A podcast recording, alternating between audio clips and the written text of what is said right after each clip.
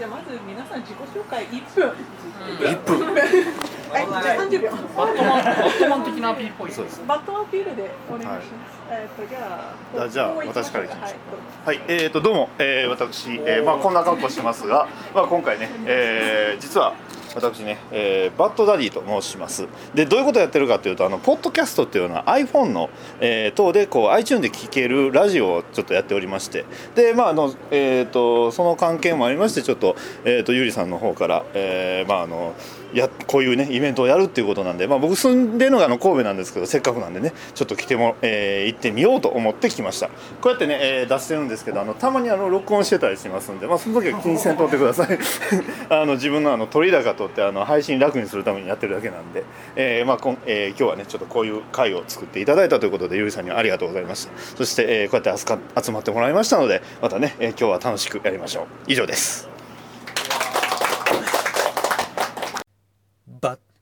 ダディーバッ。ダダダバッ。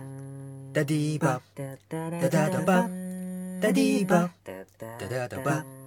ダディバダダダバダディバダディモービル放送局はい始まりましたバッドダディモビル放送局第47回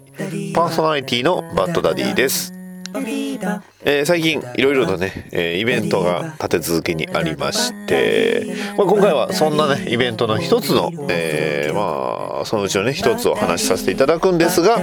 まあね、えーそのイベントの翌日にもう一つあのイベントがありまして、まあ、それがあの神戸ヘボコンという、えーイベントでしたのでそちらの方に関しましては、まあ、うちのラジオで喋るというよりはどっちかというと、えーまあ、他のねラジオさんの方に、まあ、お邪魔してゲストという形でね、えーお話しさせて、えー話しさせていただきますので、えーまたねそちらの方も聞いていただければと思います、えーバッドダディモビル放送局よ第47回。テーマは「オールスターバットマニア」ダディバ。ダダダバ。ダディバ。ダダダダ。バビーダダダダ。バ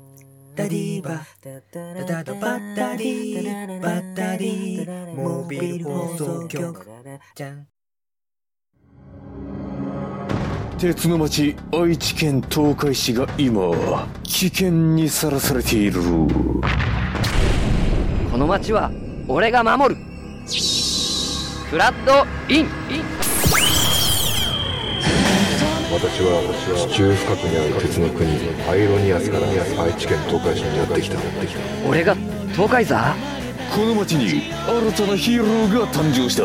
私に力を貸してほしい。共に戦おう。鉄の絆で結ばれた戦士の戦いが今始まる鉄鋼戦士東海座。地域限定で人知れず活躍中。バッドダディピックアップニュースはい、それでは、それではニュースを紹介します。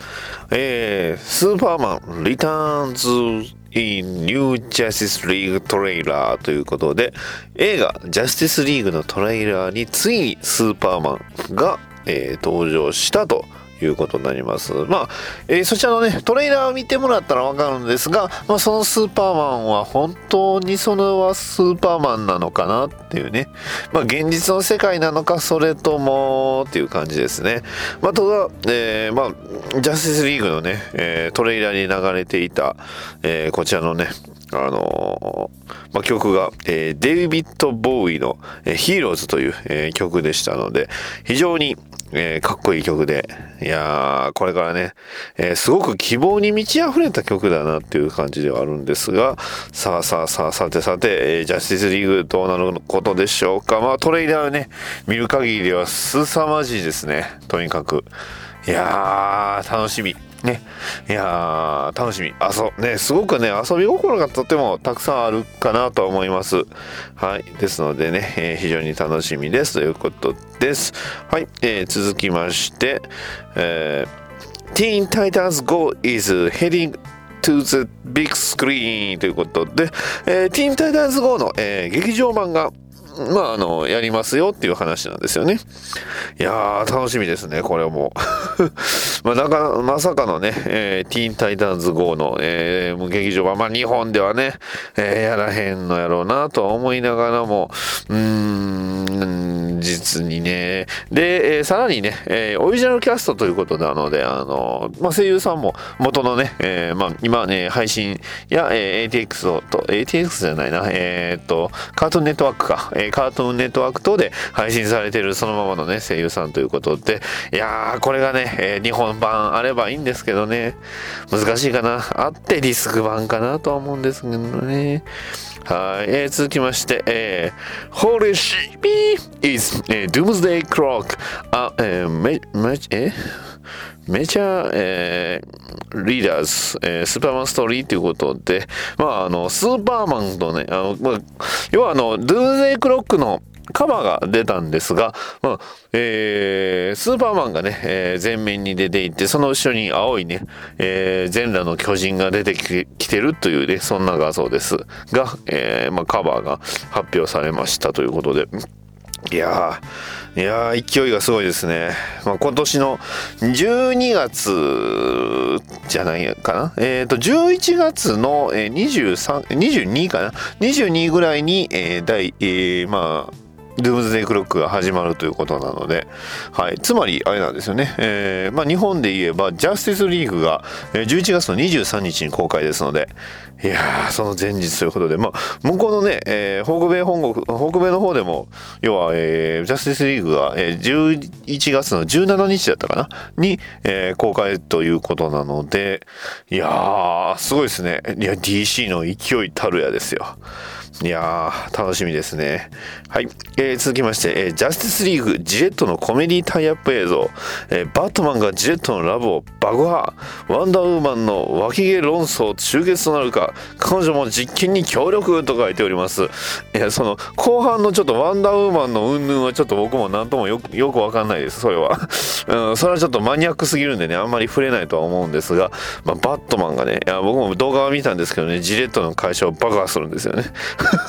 はい、あの、まあ、な、な、なんというか、なんというか、まあ、えー、CM ですね。まあ、これ、ね、あの、日本の方でもどうやら、えー、やってくれればいいなと思っております。実際やるかどうかはね、やってどれぐらいの規模なのかちょっとわかんないですけど、いやー、楽しみですよ。ね、楽しみが増えましたね。ジャスティスリーグに向けて様々な企業タイタイアップね、えー、増えております。えー、他にもあの、バットマン VS スーパーマンの時にもありました、あの、ペプシの、あの、コラボも、まあ、今年もあの、まあ、ジャスティスリーグの方でもやるみたいなんでね。いやー、いいですね。こういうふうなことをしてね、こう、グッズをね、えー、ちょこちょこと増えていくっていうのがね、えー、いつものことなので。はい、えー、続きまして、え DC、レジェンド・オブ・トゥモローにコンスタンティン登場ということで、えこちらが、あの、いわゆる、えドラマの方ですね、DC のドラマの方のレジェンド・オブ・トゥモロー、そこになんとコンスタンティンが出るということで、このコンスタンティンもね、まあ、結構、えー、何回も何回も、あの、アローバース関係には、何回も何回もじゃないですけどね、えー、アローにも出てきましたし、うん、どうなのかな？もうコンスタンティン単体で復活してくれると嬉しいんですけどね。まあ、もしくはそのコンスタンティンと、まあ、あえてジャスティスリーグダークみたいなね、あの、ちょっと、あの、まあ、ちょっとあの、魔法的というか、ちょっとそういうね、えー、暗い、暗いと言いますかね、魔法的、魔人的、魔術的、そんなね、えー、チームで、えー、ドラマ、またね、アロバースでやってくれたらいいかなとは思うんです。例えばね、まあ、何がね、僕言いたいかってあの、あれなんですよ、えー、スワンプシングをね、ドラマでね、見たいなって、え、そんな感じです。いいじゃないですかね、スワンプシングも緑ですし。はい。えー、続きまして、えー、ジャスティスリーグ公開を記念して、あ、ペ、これ、この話しちゃったな。えー、ペプシから11月に限定デザイン缶が販売、え、デザインは全部で7種です。ということで、まあ、基本的にはあの映画で使ってるポスターと一緒です。ジャスティスリーグって書いて、まあ、それぞれのヒーローが勢揃いしてるものと、あと、えー、You are not, えーえー、You can't、えー、save the world alone ですね。えー、世界は一人じゃ救えないの、えー、感か、まあ、あのデザインと、あとそれぞれのヒーローが、まあ、えー、セントップで出てるやつですね。まあ、バットマンはぜひ欲しいかなと思います。ね。うんえー続きまして、えー日本版の、えージャスティスリーグの、えポスターが発表されました。まああの今ねちょろっと言っちゃったんですけどあのセーブ・ザ、えまあ、デザインとしましては普通のあのあの元々のね、えーアメリカ版のデザインえー You Can't Save the World Alone かな、えーの、えーを書いていて、で、それぞれバットマンセンターで、それぞれのヒーローたちがこう、周りに、えーまあ、集まってるっていうイラストなんですが、えーその上に、えーまあ、日本版は、えー世界は一人じゃ救えないってね、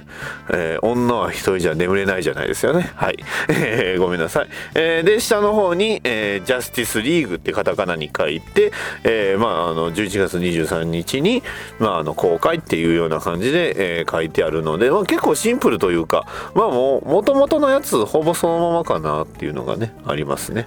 うん。まあ、あの、もう一つ、えーポスターがあって、あの、まあ、その、まあ、それぞれのそのスーパーヒーローたちの、えーまあ、上に、えーそれぞれの素顔が書いてあるっていうポスターもあったんで、まあ、結構今回というか手堅いなというのがやっぱり印象としてありますね。じゃあ、まあ、手堅くないポスター何なん、何なのかっていうと、やっぱり、まあ、それはね、えーまあ、DC ではない方がやっぱ強いかなっていうね、えーイメージ印象がえー見受けられます。はい。えー まあそんなね、えーことも話しつつ、まあね、向こうの方も、えーまあ、日本でね、えーもちろん映画公開もうちょっとでするみたいですし、うん、見るかどうかっていうと、まあまあ微妙ですとしか言いようがないんですけれどね。はい。まあ、ジャスティスリーグ楽しみですね。はい、えー以上になります。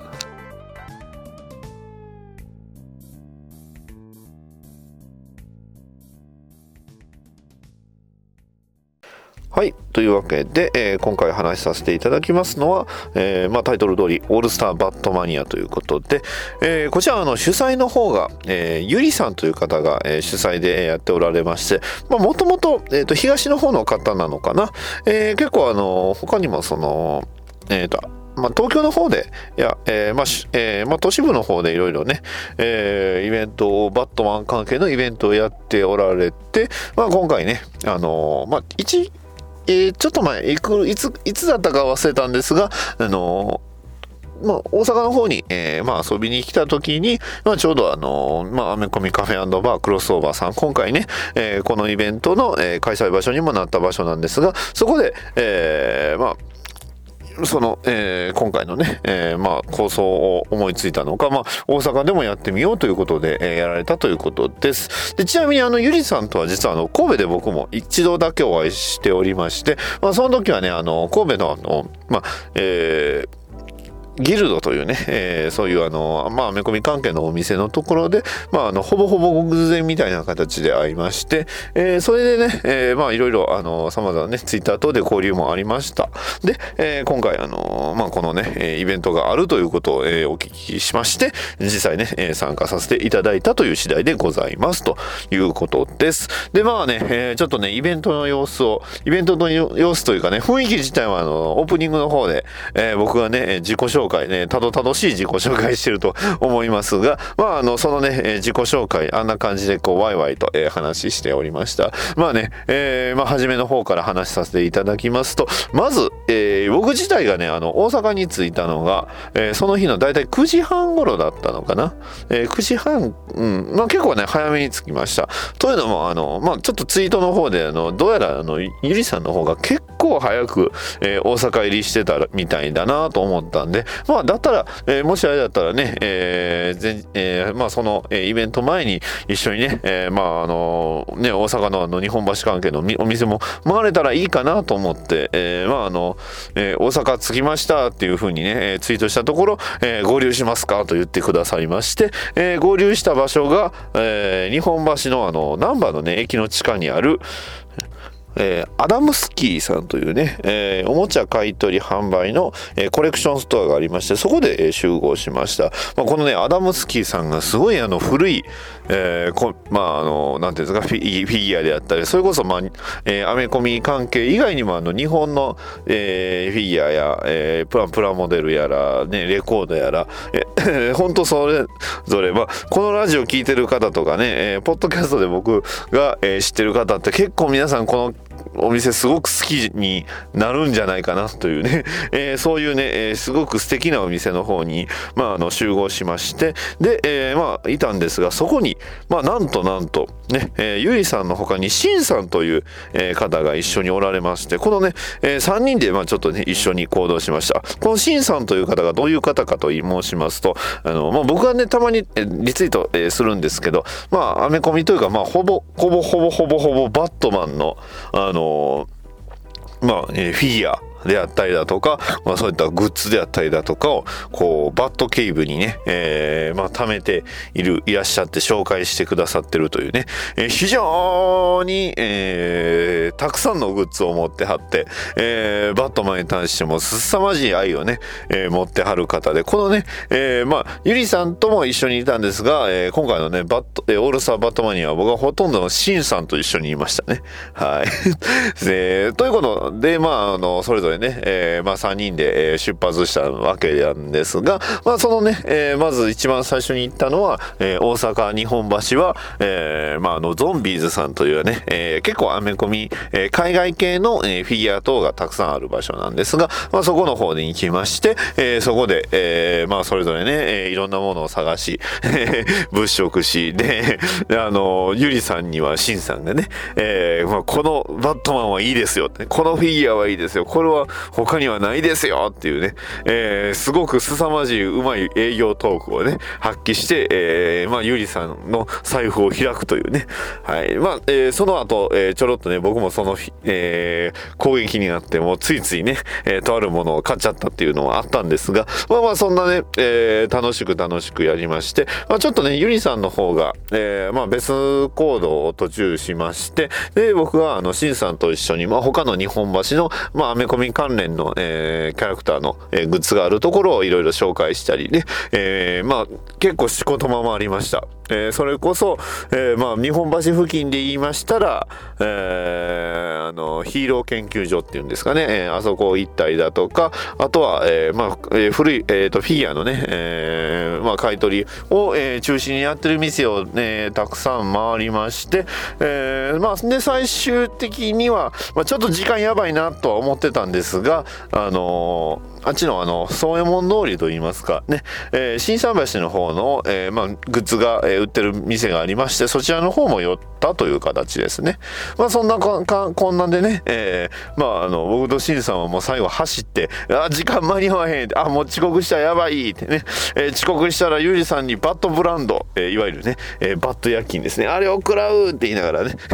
えーまあ、向かいまして、で、えーまあ、宗右衛門町は、えーえー大阪の心斎橋、宗右衛門町は、えーアメコミカフェバークロスオーバーさんの方に行きましたということです。で、まあ、ここでね、えーまあ、みな、えーまあ、結構な、みな、皆様が、えーおられまして、えーまあ、いろいろ、えーそこから始まるんですが、まあ、皆さん、バットマンに対しての愛が深いと言いますか、意外と、意外だったのが、意外だなと思ったのが、あの、バットマン VS スーパーマン。あれでバットマンにハマったっていう方もおられまして、あ、それってすごいなって、やっぱり映画と言いますかね、やっぱり映像作品っていうことで、まあ、バットマン VS スーパーマンって、ね、既存のバットマンファンの方々、まあ、映画ファンには、まあ、バットマンファンにとってはもうあのね、えー神話というか、えー 神話もね、信仰の対象レベルではあるんですが、でも、やっぱり映画ファンにとって、映画が好きな人っていうのは、あんまり、まあ、いい反応がなかったなっていうのが僕の、まあ、素直な感想です。ね、えーまあ、僕は基本的に映画を見る人ではないので、あのまあ、あくまでも好きなキャラクターを、好きな物語を見る人ではあるんですが、映画っていうものをたくさん見て、映画について増資の深い、そういうようなトークであったり、そういうことはでき、まあ、そういうふう、そこまでのその映画を見てないので、えー映画を好きな人っていうのは、まあ、すごく尊敬尊敬できるんですよね。やっぱりこう、いろんな映画と比べて、ここはこうだよね、ここはこうだからああだよねって、この人、この監督のこのさ、脚本の作品の作風はうんぬんかんぬんって、ああいう風にトークできる人ってすごく羨ましいなとは思うんですけど、ただ、えーまあその分言ってしまえばそのキャラクターからの愛っていうのが、えーまあ結構抜かれてて、えーフラットな感想なのかなっていうのがありまして、まあそれ、その理屈で言いますと、あの僕のツイッターの方でもね、えー同い年であのよくあの、まあツイ、えーツイキャストでいろいろ話してるあの、まああの、見に行ってるあの、有馬さんという方に関しては、まあ非常にね、DC のあの、まあ、ビアンがすごく、えー大好きで、えートークも面白いんですけど結構やっぱりねフラットな意見というかあすごく僕にはない意見だなっていうのをたとってもたくさん言ってくれるんですんごいあの、えーツイキャスって面白いんですよね。あこういう視点もあるんかあこういうこういう解釈もあるんかっていうのがあるんで、えーそういう系そういう系統で言うとあんまりやっぱり映画たくさん見た人っててバットマン VS スーパーマンをこうね、え我々バットマンファンみたいにバットマン見れれば最高みたいなね、えそういう人種とは違う人らなんだなっていう線引きを勝手にしてたんですけどただやっぱり、えーまあ、あの映画を見てバットマンにはまるっていう方もおられたっていうことでそれはすごく一つの、まあ、僕の中ではすごい大きい感想の一つではありました。ね。いやー本当にねあの自己紹介の時も本当にびっくりしました。あとはねあの、まあ、えバットマンとジョーカーのイラストを描いてはる方がとか結構ねいろんな方がおられましてすごく、まあ、他にもそのだいぶ遠いところから来られてる方も、えーおられたということまあそれこそ東京とか 埼玉とかね、えー来てたということなのでまあいやーいい会に来たなっていうのがまあ単純なあの感想でしたね。でまああのそのね、えーいい会に、えーを、えーまあ、楽しんでおりましたところまあね、えー基本的にはもうそれぞれまあと、まあ、集まって話するんですがああとあの紹介すそうですもう一人ね紹介するのを忘れちゃいけない人がいます。えーまああのこちらねバッドダディモビルではあの時たま時たまたまにね僕が思い出したら、えー宣伝しているあのブログね、えーまあ結構ねアメコミ関連映画関連のブログがあのまあ記事が多いブログ、えー全身パワードスーツ以下、えーあ違いました。ごめんなさい。もう一回言います。えー全身タイツ以上パードスーツ以下というね、えーブログを、えーまあ、の投稿されている四条明さんが、えー来られておりました。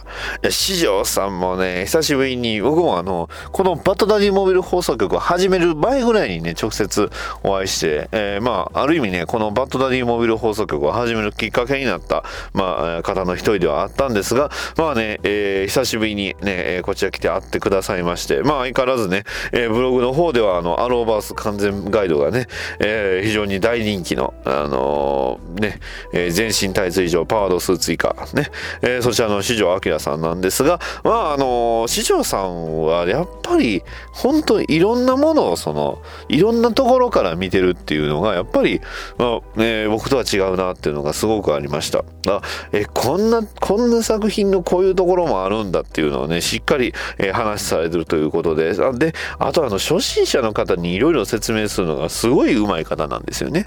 いやだからね、えー僕のこの、えーバッドダディモビル放送局のトークもね非常に、えー参考になるなと思った回だったんですが、えーまああのそういうふうにねいろいろ様々あのいろんな島に分かれたり、えーいろんなところに特会引っかえしたりね、えーえーいろんな話をしました。で、まあ、僕が基本的に話してたのはまあ四条明さんとも話してましたし、まあ、あとは、えーまあ、クロスオーバーさんの,、えーあのオーナーさんの、えー徳永ラベイさんと。であとあの、まあ、先ほどね、えーまあ、一緒に遊びましたシンさんと一緒に、えーまあ、でダークナイト3ことね、えーマスターレースはやばいというね話を、えー現象トークね、えーしました。いやねなかなかやっぱりねこう現象のトークをできる場所っていうのがやっぱりないっていうのがね、えー現実としてありますしまあえっ、とバトダディモビル放送局でもねなんだかんだ言って現象の話ってあんまりしてなかったなっていうのがあの前回の、えージェイソン・トットの話をして思ったんですよね。そういえば現象の話最近あんまりしてなかったな。まあ、えー今週の一冊のコーナーをなくしてしまったんでそれもあるんですがいや結構ねやっぱりあのなんだかんだこう、まあ、俯瞰して考えるとまあ、じ結構現象も見てるもんは見てるんだなって読んでるなっていうのがあったんでやっぱり現象の話この話ってどうでしたっけとかこれってどんな感じでしたっけっていう話ができるっていう場所っていうのがいやーしば素晴らしい。というのがね、えーありました。まあ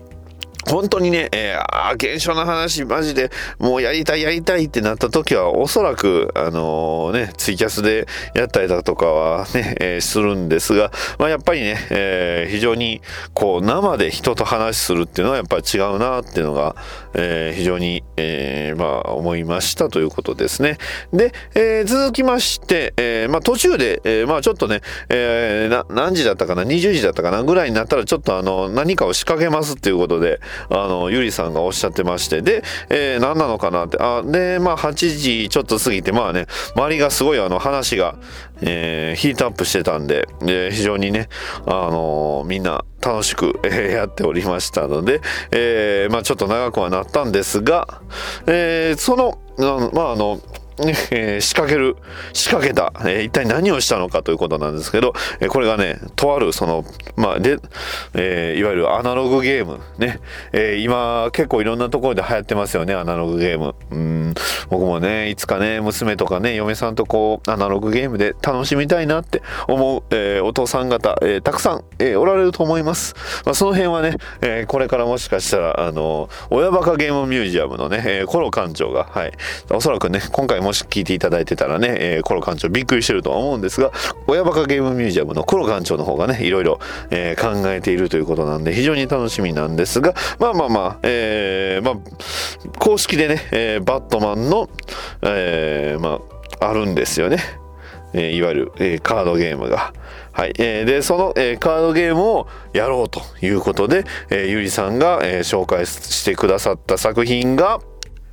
はい、えーここでね、えー実際、あのーオールスターバットマニアの方で、えー参加されました、アミユさんという方のね、えーツイートをそのままね、えー使わせていくと、いただきますと、これはいいのかな Who is Batman? ね、We played a card game Batman Almost Ghost Team というね、えーと、ちょっとちゃんと言います。えー、Almost, Almost Got ゴッゴッツイムですね。でいいのかな？はい。という、えーゲームを、えーやりました。はい。どういうゲームかと言いますと、えーこちらね、あのそれぞれ、えーまあ、カードが、えーありまして、え基本的にはカードが3種類あるんですよね。えー一つは、えまあ、一つはあの普通のトランプ。で、えもう一つは、えそれぞれのそのヴィランの名前のついたカード。で、えーさらにもう一つはそのヴィランの、まあそえーもう一つはその特殊な、えー能力の、えー書いたカードなんですよね。シークレットのカードなんですけど、で、その3種類のうち、まあ、山札から、えーまあ、それぞれのね、えーまあ、5人、6人ないし、え7人等で、まあ、人数にそれぞれカードを配られまして、で、えっ、と、ヴィランの能力という、まあ、ヴィランを、のカードというのはそのヴィランになりきるんですよね。で、なりきってそれぞれ、えーまああの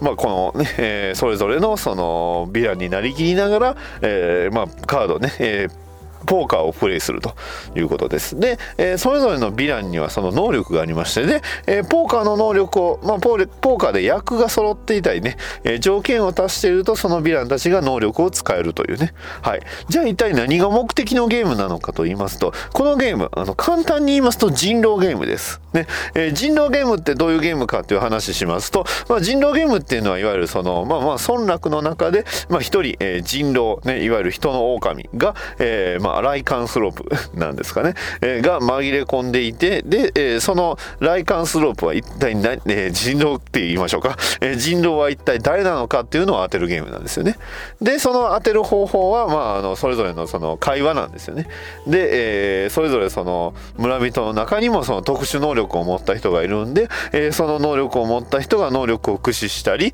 まあ、要は能力を持ってるように、え見せかけて、えー相手を騙したりとかね、えー他の人狼と協力したりとかして、えーまあ一人その人狼を見つけ出すもしくは、まああのまあ全員がね、時間が経った、その、えー人狼ターンみたいな感じで、要はその、えー人、人一人をね、食べれるんですよね。で、食べて減らして、えー村人を、まあ、倒した方が、えーまあ、人、倒したら、まあ、いなくなったら人狼が勝ち。もしくは、えー人狼を、その、まあ、一日に一回、その、首、まあ、吊るせるんですよね。処刑することができるんで、その処刑の中に、まあ、した中で、こう、人狼がいれば、えーその人狼を、えーまあ、全員員倒すことで、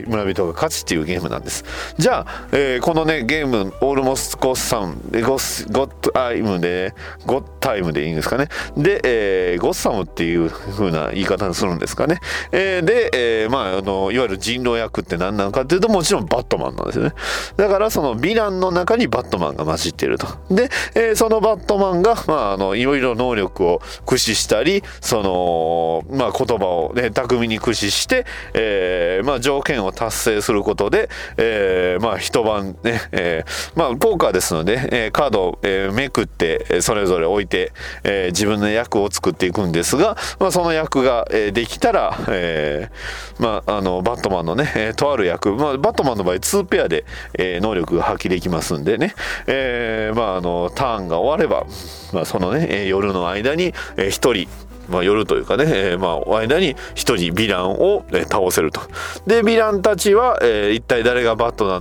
マンで、誰をこう吊るすのかっていう話をこう、話したり、えー投票したりするんですよね。だからもし、えーバットマンとしては、この、えー自分以外をヴィランとして、えー仕立て上げて、えー投票させて、えー倒すというような方法もできますし、まあ、もしくは、えー自分の役を揃ってることをあんまり言わずに、自分がバットマンじゃないっていうのを論理的に言うことで、まあ嘘なんでしょうけどね、論理的に言うことで、えーまあ、自分を安全に、えーまあ、ヴィランたちをこう、次々とテイクダウンしていくっていうのがね、えーそういうゲームなんです。で、ちなみにこれってあの、まあ、バットマンアニメーション、アニメイテッドシリーズで実際あの話としてあったんですよね。まああの、まあその話はあの非常に、まあアメリカの方でもあの、大人気のエピソードでして、まああの、自分たちがそのバットマンをこうやって追い詰めた、でもこうやって負けたよっていうのを、次々にその、まあ、ポーカーをしながらただ喋るだけっていう回なんですけど、えーそれをね、えーゲーム化したゲームということなんで、えーまあ、だからタイトル自体も Almost Got Me, Got Sim, Got Sim, Got I'm ね、えっていうのもそのままのドラマのね、えまあ、あのタイトルになってるということなのでね、いやー、これはね、いつかね、どこかでやりたい。またやりたい。ね、うーん、と思いました。はい。えーまあ結果に関してはね、あんまりね、えーやっぱり楽しめたか楽しめたかじゃないな、楽しめなかったかの話じゃないなんですけど、僕はすごく楽しめました。そしてね、えー僕はちなみに2回とも、えースケアクローでした。いや、ちゃうか、1回目は、2回目はね、スケアクローで、1回目はトゥーフェイスだったかな。そうですね。1回目トゥーフェイスの2回目スケアクローということでね、えー非常に面白かったです。はい。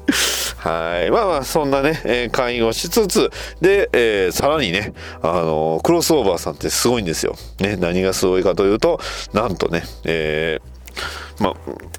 プロジェクターがね、あるんですよね。えーで、そのプロジェクターで何をするかっていうとね、えー映像を見るんではなく、あえてゲームをすると。で、それもゲームも、えーアーカムシティですよ。ねいや、すごかったですよ。ねえー大迫力ですよ。で、何をするかっていうと、まあ、バットマンが立つじゃないですか。ね、えーゲームで立たせるでしょ？そしたらね、えーね、ラビーオーナーが言うわけですよ。1分の1、ほぼ一緒のバットマンと横に立てますよっていうことでね。はい。だからゲームで操作して楽しむんじゃなくて、バットマンを隣に置いて写真を撮影するっていうね。まあ実際あの、僕もあの、写真撮ってね、えーまあ出したんですが、はい。まあ、ちなみに僕はあの、なぜかね、あの、ディック・グレイソンことあの、エージェント37っぽい、えーコスプレを一人でしてました。ましたはい。もっとコスプレする人おるかなと思ったらそうでもなかったってね。まあ、あえてね、こういう回であれば、あの、ヴィランのコスプレするのがいいかなと思います。ね。えーヴィランのコスプレして、こう、バットマンのいいところね、バットマン最高っていうね、えーそういう空間たまりませんね。はい。ねえまあ今度ね、えーまあ今言うたあの、 all almost、えー Got 'Im の、えーゲームをやるときはもうね、あの、ヴィランになってね、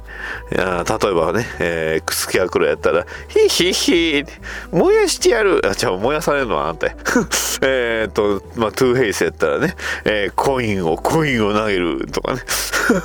あんまり、あんまり、あのーまああとはね、カイトマンやったら、カイトマン、 Hell yeah ってね、えーいうような感じで、こう、ヴィランになりきって、ね、いや僕はねあのジョーカーなんてなんねジョーカーなんてすばすごいね凄まじいものになれるわけがないのでね。はい。あのジョーカーはあえてやらないんですがはい。そんなねえー、まあバットマニア界。まあ僕はねあのまあワーカムシティ自体は何回かプレイ何週かプレイしてたんでね、えー全然あの触るのは問題ないんですけどまあいいですね。あの1分の1 で、えー最終的にはまあそれでね、えー最後会話終わってて終わったんですけどもずっとあのアーカムシティの BGM を流し続けるっていうね。あれがかっこいいんですよね。たまりませんね。はい。まあそんな感じでね、えーまあお開きにはなったんですが、まあそこからね、えーまあ僕と、えー、シンさんと、はい、ラベイオーナーとユリさんだけが残りまして、はい。えーそこからね、えーまあある意味、えー延長戦。はい。えーまああの、まあドリンクそこから頼んだらいいですよっていうことで言ってくれたんで、えーえー延長戦をね、えーそこから始めましたということです。はい。では、えー延長戦戦を何したかというと、まず、えーここで、えーまあ僕がね、どうしてもこれを見たいということで、えーまあこのね、画面で見たいということで自分で持ち込んだ、えー映像作品。はい。えーバットマン、えーブレイブ・アンツ・ボールドで、えーどういう、えーまあ、そのエピソード「Night of the Tomorrow」というね明日の騎士たちという、えーそういった、えーまあ、ものを見ましたということです。はい。で、えーまあ実はね、あのー向こうの、まあ要はあの、会員の時にちょっと収録用に撮ろうと思って、えーいろいろプレゼン用意してたんですよ。ね。えーバットマンこう作品を紹介するみたいなね、あそういうタイミングあるかなっていうのを思ったんですけど、えーまあ思いのほか皆さん話されるのがすごく、えーうまうまかったり楽しかったんで、あのそのね、機会がなかったんですよね。まあただ、えーですので今からそのね、実際ナイト・オブ・トモローを、えー今回紹介させていただきますのでね、えーまあこれね、まあ、別にあの今回のこの回でやらんでも別にナイト・オブ・トモロー回だけやりゃええやんっていう思ったんですが、まあ今回ね、えーあえてここでね、紹介しようと思ってた話をさせていただきます。えーナイト・オブ・トモロー、まあまず、えー冒頭なんですが、まあクエスチョン、クエスチョンというね、えー顔のない、えーまあコート、トレンチコートと青い、えー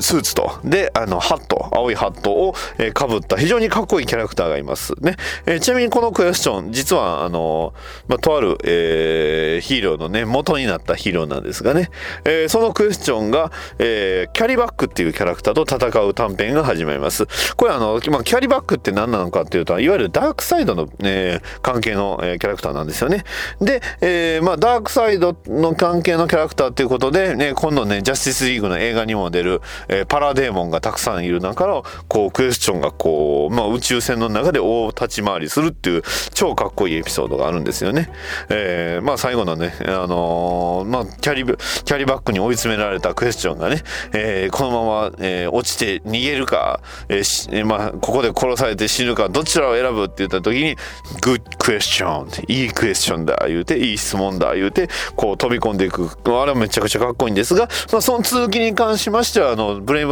ザ・ボールの別エピソードでっていうことで、えーまあ、一旦、えー終わって、えーオープニングが始まるんですよね。タラッタラッタラってやつなんですね。あれがいいんですよ、あのオープニングがね。で、えーまあ、えーナイト・オブ・ザ・トゥモローってね、えータイトルが出まして、明日の騎士たちっていうことですね。はい。で、まあ、どういう話かというと、まず、えーいつものまず銀行が出てきます。まあ、バットマンといえば銀行をね、えー爆破するか、そこからこう、金を持った、えー悪者が出てくるか、どっちかやとは思うんですが、えーで、えーまあ、そんなね、えーゴッサムが荒れていると。そんなゴッサム荒れているゴッサムの中に、こう、彗星のごとく登場したのが、えバットマンということで、なんとその時のバットマンの服装がファーストアピアランスっぽいんですよね。だから手袋が紫なんですよ。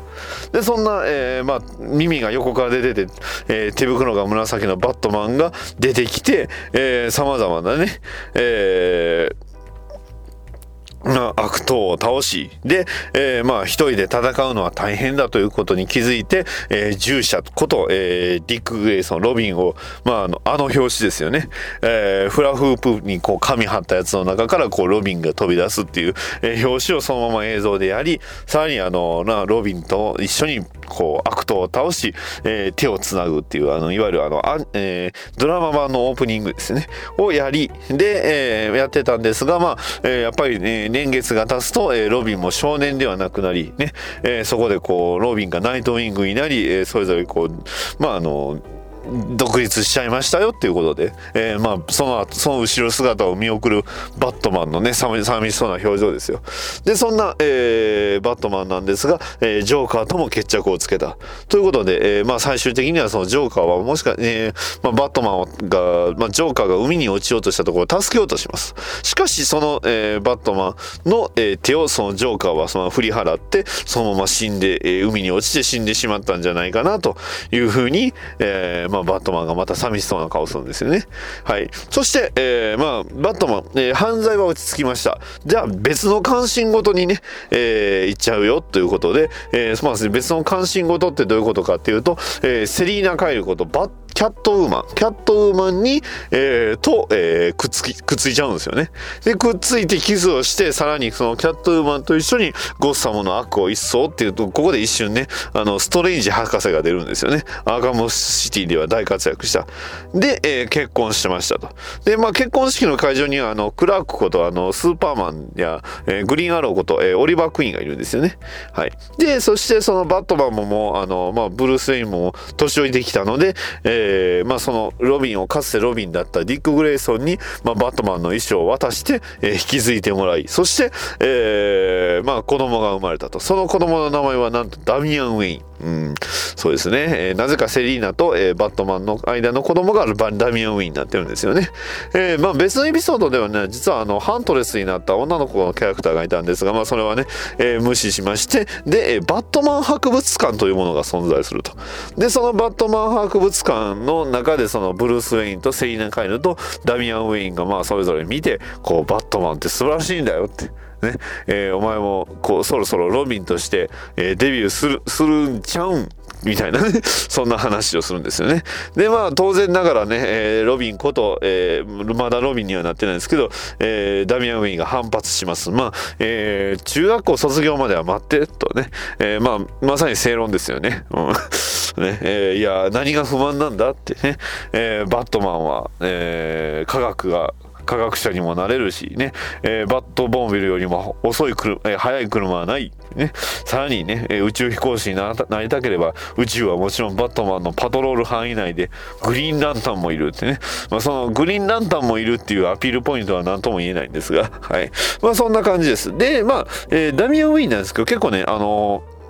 セリーナ・カイルと目の色が一緒なんですよね。うんだから、まあ、その辺は母親に似たのかなと。あと、まあ、セリーナも、まあまあ、そうは言わずにっていうことで、非常にまともな、えーまあ、最近のセリーナ・カイルに近いですね。えーまともな、えー非常に、えーまあ、包み込む愛を持ったセリーナ・カイルなんですが、そこで、えージョーカーの息子を名乗る男が登場と。で、えーまあ、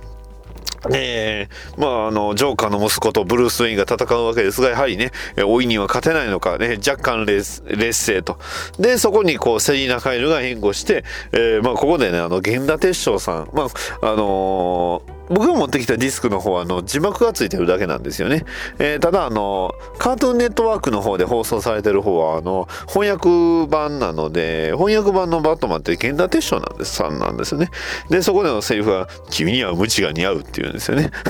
全然似てなかったけどあの似せる気はなかったんですけど、えーまあ源田鉄章さんの声で「君には無知が似合う」っていうセリフがなかなかいいんですが、まあ、そこでバットマンが登場するということです。でバットマンが登場した後に、えーまあ、ジョーカーの息子を名乗る男は、えーまあ、その乗ってきた機械のを、えー使ってそれをこう爆弾をね、えー吐き出しまくると。そしたらバットモービルが一撃で破壊されるような爆弾ってすさまじい威力の爆弾で大暴れして、えーまあ、ジョーカーは非常に強いと、ね。えー結構タフで強いです。そして、えーまあ、ダミアン・ウェインを助けるためにブルース・ウェインとセリナ・カイルが、えーまあえー瓦礫に、えー飲み込まれて、えーまあ、あのその、えー姿を消してしまうと。いうことで、また再びウェンキに悲劇がありました。ということで、えーナレーションがなると。いうことです。で、えーまあ、両親を失った。再びね、えーブルース・ウェイン家が、えー両親を、ね、失った孤児になってしまった。ダミアン。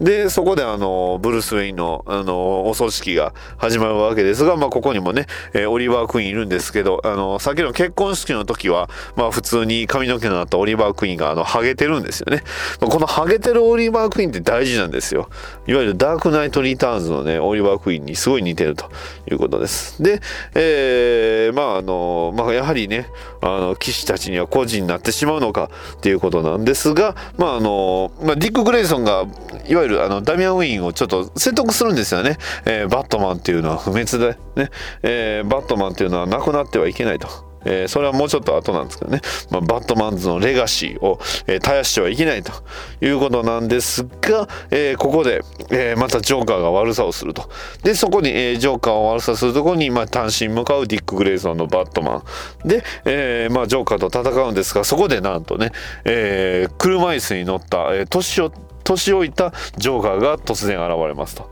はい。ね、そして、えーまあ、バットマンブレイブボールドといえばバットマンが必ず捕まりますので、まあ、捕まってしまうということです。でジョーカーがね言うわけですよ。俺はイかれてるがバカじゃねえってね、えーこの辺藤原啓治さんが言うんですが、えーさらにね、えこの、まあ、要はそのブルース・ウェインがバットマンっていうのを知ってたんですよね。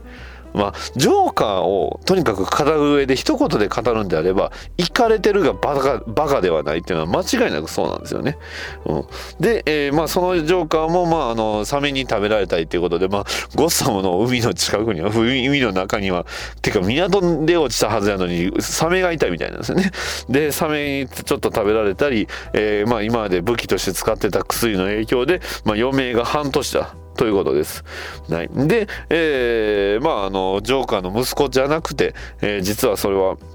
まあ、その辺にいたチンピラをそのジョーカー流に鍛えたということで、えーまあ非常にそれでもめちゃめちゃ強いんですけどね、えーいうわけですよ。ね。えーただ、えーまああの、ダミアン・ウィン、あブルース、えーじゃ、ディック・グレイソンは言うわけですよ。ここでね、えーバットマンは人ではなく理想だって。ね。バットマンは不滅ね、えブルース・ウェインがバットマンではなくてもでもバットマンを失うことはない。なぜならバットマンは人ではなく理想だから。ということでね。いや非常にいいセリフ。まさにねバットマンを的確にね、えー答えてもうここの瞬間、まあ、見てる、えーえー僕ら、えー僕たちはうんうんいいセリフだ。うんうんってね、えー噛み締めてたんですがそこでなんとねロビンが登場です。で、えーそこの、えー出てきたロビンの服装は、えーまあ普通にあのまあヒーローっぽいタイツといいますかね、まあ、いわゆる生足を出したあのウルコパンツではなかったです。まさすがにあれは嫌かなね。うん。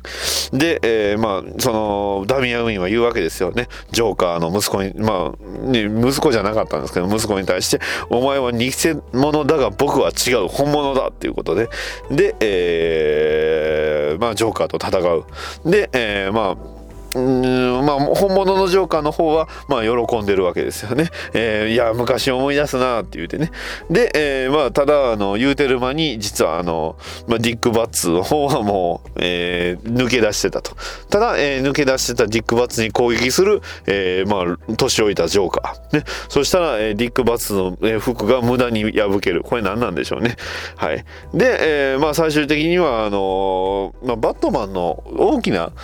銅像がありましてそこにこうジョーカーガスをね満載してたんですよ。で、えーその、えー首だけを、えーまあ、ディック・バッツの持つ超威力の超威力のバットランクね、えー大爆発で、えーその首だけを落として、えーまあ、ジョーカーを、えーまあ、撃退すると。でジョーカーの目の前に、えージョーカーまああのなぜかね、タンク満載の、えーまあ、笑いガスが、えージョーカーに 吹きかけられましてで、えーまあそのままね、えージョーカーは、えー笑いが止まらなくなったって。で、えーまあディック・バッツねブルースならこう言うだろうなって。自業自得だとっていう風な感じで、えーまあえー戦いは終わったと。でさらにね、えその後もまだ戦いが続き、えーまあ、ディック・バッツと、えダミアン・ウィンのロビンはさまざまなヴィランと戦いましたということで、まあ、その辺はね、えダイジェストみたいな感じでやって、えここでねあのドクター・ピックとあのフラミンゴが出てくるんですよね、えこのピックとフラミンゴっていうのは、えあのまあディック・グレイソンのバに、まあ、本誌の方で、えーディック・グレイソンになった時のが、えーまあ、バトマンになった時の、えーヴィランなんですよねこの二人って。で、えーまああのーまあ、もちろんディック・グレイソンも年を取りで、えーバットえーダミアンが青年になりで、えーリック・グレイソンがダミアンに、あのーまあ、バットマンのスーツを受け渡す時が来た。ということで、えーまあ最後ね引き渡すあの、えースーツをね引き継ぐわけです。バットマンのレガシーを引き継ぐということです。で最後またね、えーゴッサム銀行、まあ、今度のゴッサムはなんかすごい近未来的になってるんですけど、えーそしかもね出てきたヴィランもあのダダークナイト・リターンズに出てくるミュータントなんですよね。いわゆる。で、えーまあバットトマンらしきすごいバットマンフューチャーでもないですねあれは。なんかすごい新しいあの変わった、えー服装のバットマンとで、えーロビンがそのなんか息子なのか娘なのか が、えーまああのまあお父さんじゃなくてバットマン分かったよみたいな感じでね言うって言ってこうバットマンの伝説ね、えー騎士たちの、えーレジェンド、えートゥモローは終わらないということなので、えー終わりましたちゃんちゃんっていうのを執筆してたのが、えーアルフレッドだったっていうことなんですよね。はい、というわけで、えー実はこのこの話、えー、全てアルフレッドの同人誌でした。というオチです。はい。凄まじいですよね。自分のその、えー、なんて言うんですか、こう、ご主人の、えーう、その、殺すんですよ。自分の同人誌。しかも、いわゆる生物系ですよね、これって。っていうね、凄まじい同人誌でした。で、えー、まあ、えー、まあ、そういうね、えー、まあ、これからね、えー、まあ、あの、なんでこんなの作ってたのってブルース言われたら、いや、暇でしたので、ってね。えー、で、えー、それでは、えーと、今日はね、まあ、キャットウーマンにはね、指輪をつけるんじゃなくて、手錠をかけるんだっていうふうに言うんですけど、まあ、アルフレッドはその前には、えースーツにはアイロンがかかっておりますね、とかね。えーこれ訳し方なんでしょうね。シワのないスーツですねって言うたりね。えー言うて、いや、彼女とはロマンスしないよって言って出撃、出動するわけですけど、まあ、えーアルフレッドはまあそれをね、いつも通り見送るって、そういう終わり方でした。てれてれてれっていうね、あの、エンディングに入るの、大体この音楽で流れるんですよね。はいはいはい。そういう、えーものを、まあ、あの、幸せ空間で見たわけなんですが、まあ、さらにね、えーそれじゃちょっと物足りないということなので、何を見たかというと、えーバットマン VS、いや、あえて言いましょう。ダーマン V スーパーマン。アルティメットエディションをなんとね、えー私バッドダディと、えー、シンさん、ユリさん、そして徳永ラベイオーナーの4人で見るという非常にまあおそらく僕の人生の中でもこれほど贅沢な時間はなかったんじゃないかなと思うような、えー贅沢な時間を過ごしました。さらにね、えー BBS に関しましてはあの、えーダイジェスト版ね、えーバットマンが見れるところだけを早送りするというね そういう、えー見方をしました。で、まあ正直、えーバットマン V スーパーマンは、えー今後のね、バットマン、えーバットダディモビル放送局の方で、えーまあ紹介させてもらいますので、えー内容についてはほとんど触れないんですが、えーまあ名言集をね、えー今回のそのまあそこからね、もう言ってしまうと、もうそれを見終わって、あとはまあ帰りましたという話なんですけど、えーそこからのね、えー名言集をちょっとね、えー紹介させていただきます。はい。えー名言集、えー個人的な名言集、えーえーっと、ランキング3、えーこれ死んでますよね。いや、死んでません。はい。えーどういうことかと言いますと、あの、BVS のバットマンって、えーまあ、バットモービルで、ね、悪党を撃ちますよね。ね、えーいろいろ結構無茶しますよね。で、僕が言う言うわけですよ。え、これ死んでますよね？って言ったら、ゆりさんが、いや、死んでませんって。ね。いや、これは死んでません。殺してませんからとかね。言うわけですよ。ということなんらしいです。もうこれはね、すべてのシーンでやりましたね。はい。で、次、えーこれはね、徳永ラベイオーナーのこ、えーセリフで、怖っこの人怖っはい。えーどういうシーンかというとあのバットマンとスーパーマンが戦って、えーまあ、スーパーマンを、えー弱らせた上でこう、ね、これからえーとど、めを刺そうと、ね、いうようなシーンの時に、まあ、バットマンがあのスーパーマンを体を、まあ、くスーパーマンをこう引きずり引きずりながらね、えーお前の両親は、ね、えーなんたらかんたらね、このあの、衣の頃にこうね、意味があって、えー生まれてきた、あの、ここに来たのだと言ったが、俺の両親の推しは違うっていうふうに、わけわからん。急に両親のこう、話、両親トークをしながら説教するっていうね、えー非常に怖いですね。だからね、この人、このおっさん怖いって、このおじさん怖いって、そういうセリフです。はい。えーそれでは、えー最後のね、えーセリフは、まあ、えーまあ、あの、ゆりさん、えーラベヨーナと来ましたので、えー最後はね、シンさんのセリフ。はい。いやー、これ抱かれますわ。はい。というセリフ、えーこれどういう状況で起こったかと言いますと、あの、僕が、あの、最後ね、一緒に、えーまあ、C さんが、あの、新大阪の方で、えーホテルを取っておりましたんで、えーまあ、そこまであの僕がね、えーダディモービルで送りますよっていうふうに言いました。で、えーまあ、ダディモービルに早速ね、えー乗り込んで、えー車を走らせるわけなんですが、そこでね、えーまあ、あの、CD、まあ、音楽かけましょうっていう話になりました。で、その音楽をかけるときに、えー僕が、えーまあ、このね、ダディモービルの、えーまあ、CD とかが入ってるケースをね、えー出すわけですよ。そのケースは、えーまあ、サントラ、えー4枚ですね。えーバットマン V スーパーマンの、えーサントラと、えーまあえープリンスのスーパーマン、えーバットマンの、えー CD と、で、えーあと、ダークナイトトリロジーの、えーダークナイトライジズのバージョンの、えー CD と、えーあとはあの、ダーク、えーバットマントリロジーの、えーまあ、BGM を、えー全部集めた CD がありましたんで、それをだか、あのーまあ、出した瞬間に、まあ、シンさんがね、えー僕が女やったら抱かれてますわっていうね、いうようなセリフを言いましたという、えそんな、えー名台詞をいただきましたというような、そんなね、え回でした。えちなみに、だいたい家に帰ってきたのは4時頃です。はい。えー午前4時ですね。はい。で、ちなみにその次の日に、えー神戸のヘボコンがあったということなんでね。まあ実はね、神戸のヘボコン、実は終始眠たかったんですが、まあまあそんな感じで、えーやりました、えーオールスターバットマニア。まあまさにね、オールスターの名に恥じない、えー内容と、えー濃さだったと思います。ボリューム内容濃さすべてが、えー素晴らしい、えー回でしたので、まあこの場をね、えーお借りして、まあこのね、放送を聞いてるかはちょっと、あのーまあ別なんですが、えーゆりさん、ね、ゆえーしんさん、えー徳永ラウェイような、その他他、えー多くのね、参加者の方々、本当にね、えー楽しい回ありがとうございました。えー今後もまたね、えー次回、えーこれから、えーまあ、ね、えー同じような、えー会や何かをやるときはまたね、えー呼んでくださいましたら、また僕も、えー行きたいなと思っておりますので、えー今後ともよろしくお願いします。ちなみに、バッドダディモビル放送局は、えーまあそれでもね、えー僕の好きなものがある限りは続くと思いますので、そちらの方もね、聞いていただければとえー思うんですが、まあそういう宣伝って普通、えー会の時にやれよって話なんですけどね。まあ僕は、あのー宣伝はほとんどしなかったです。最初のね、あのー自己紹介の時に話してましたけど、あれ以来は別に、ポッドキャストの宣伝はしておりませんのでね。いやー、またね、えー、まあもうそ、それでね、もし、えーきっかけで聞いていただけたりしてたら嬉しいなと思っております。はい、以上です。お便りのコーナ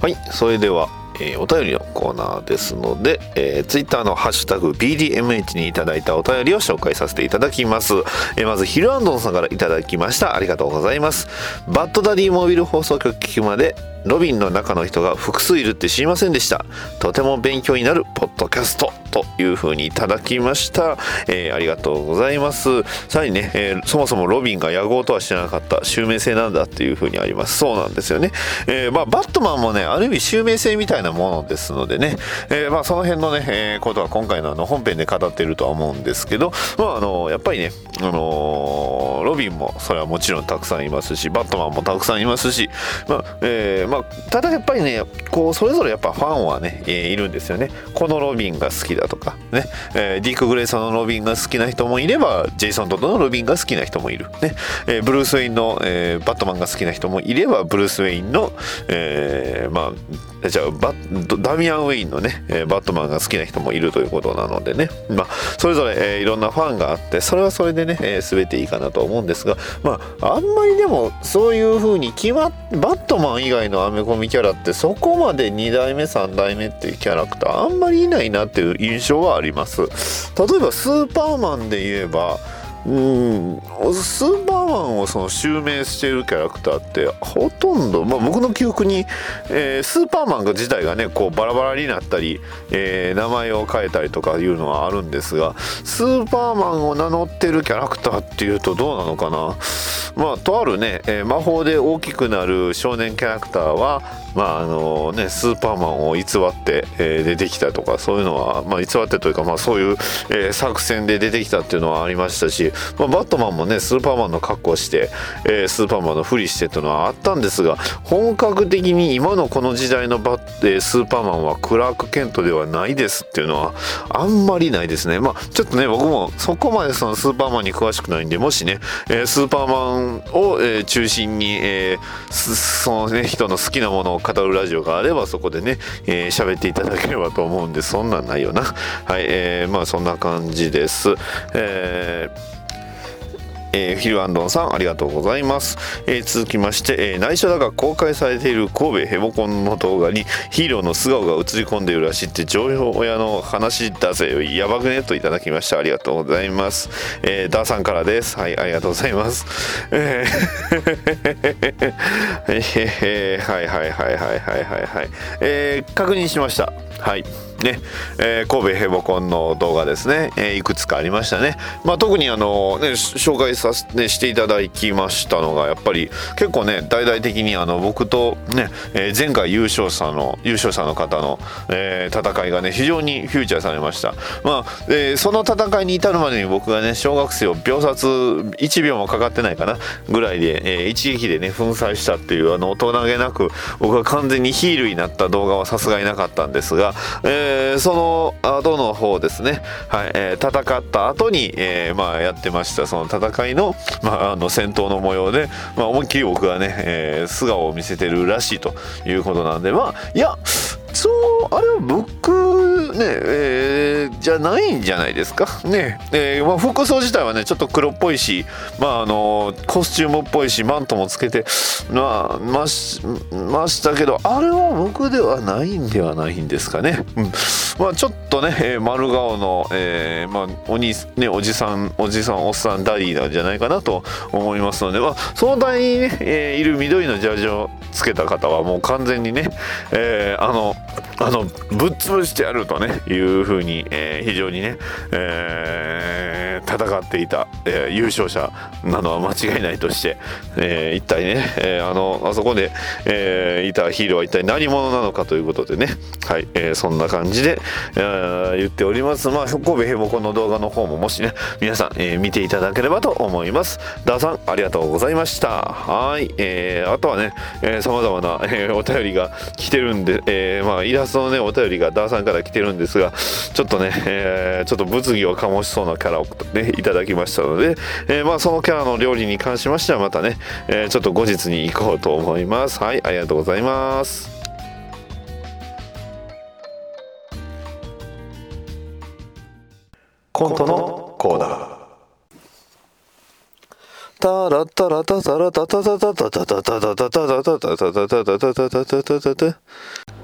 少佐俺の名前はアナホル加藤だ。このヘボコンの優勝優勝しないヘボコンの景品でいただいたノイエジールで。このジオンの魂のノイエジールで。今度の次のヘボコン会場を爆破して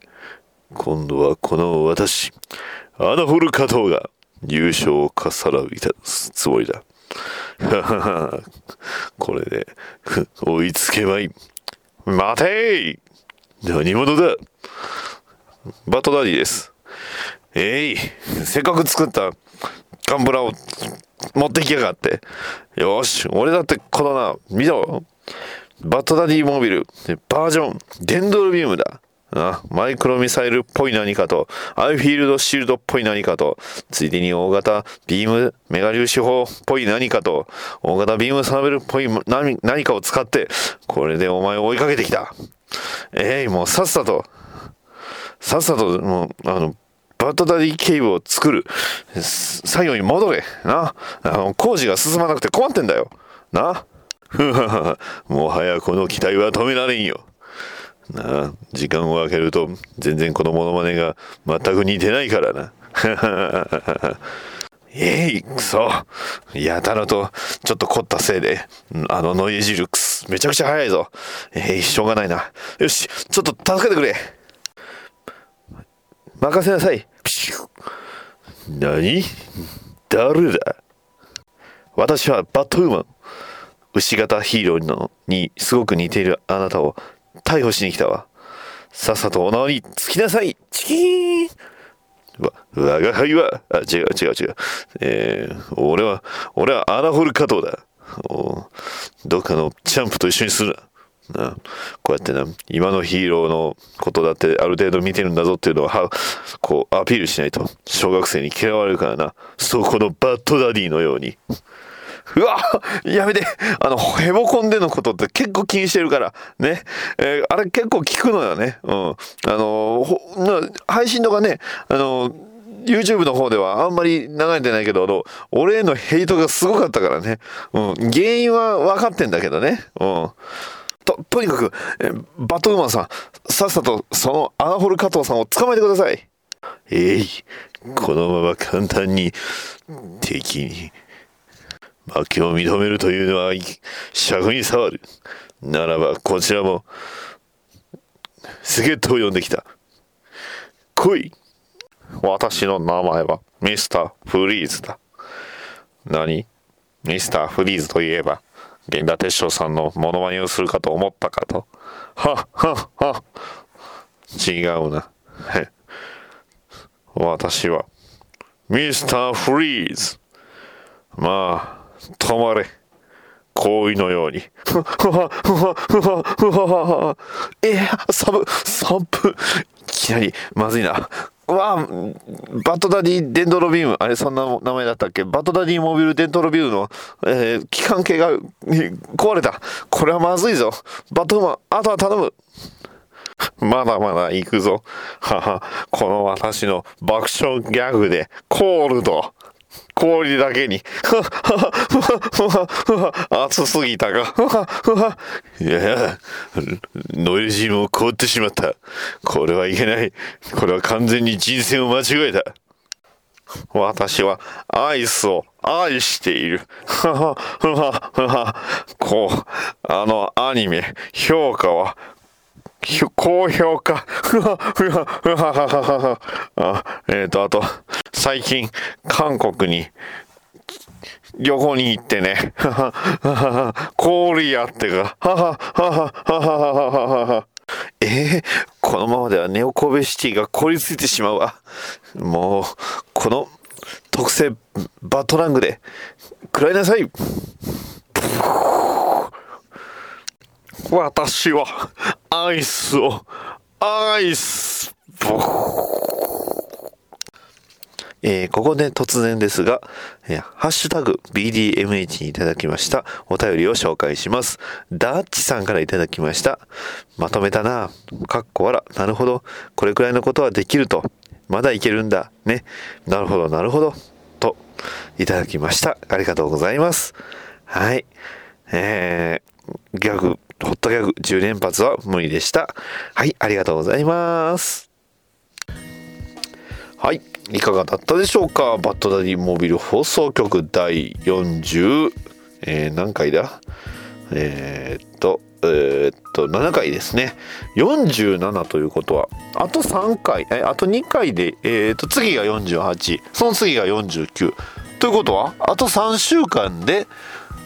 ついに50回ですよね。はい。ちなみにほとんどね、え1年です。はい。まあ多分、えーまあ普通に放送として続けてたら多分50回がちょうど1年になったんじゃないかなと思うんですが、まあうちのラジオあのたまにというかね、えー結構初期の頃あの我慢ができなかったのか、え1週間に何回に2回、えー配信とかしてた時期があってたような気がしますのでまあえっ、とあの今のシーサーブログじゃないあのアプリで配信してた頃はそういうのができてたかなとは思います。まあその時はもう全くノー編集でしたけどね。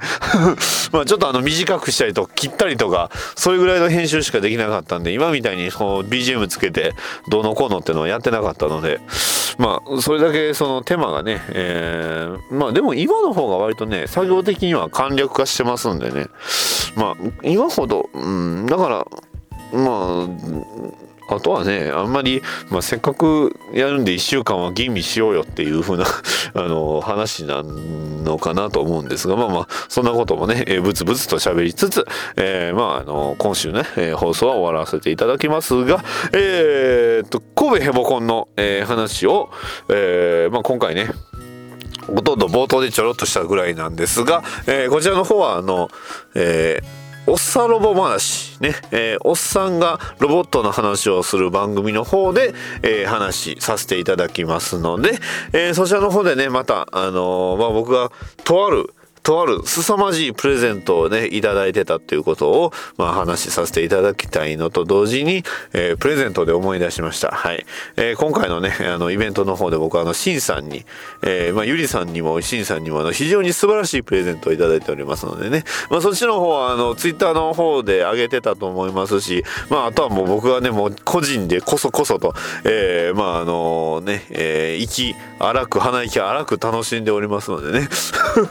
それはね、また、あのーまた、折に触れて、えー紹介させていただきたいと思いますので、また、えーお聞きください。はい、えー以上になります。バトダディモビル放送局ではお便りを募集しております。ツイッターのハッシュタグ、ハッシュ BDMH、ツイッターバトダディモビル放送局の絵の DM、メールアドレス、BATDADDYMOBI le.gmail.com へのメールもお待ちしております。ポッドキャストのレビューの方もお待ちしておりますので、もしよろしければそちらの方も書き込んでいただきますと、バッドダディ喜びます。それでは次回の配信まで。さよなら。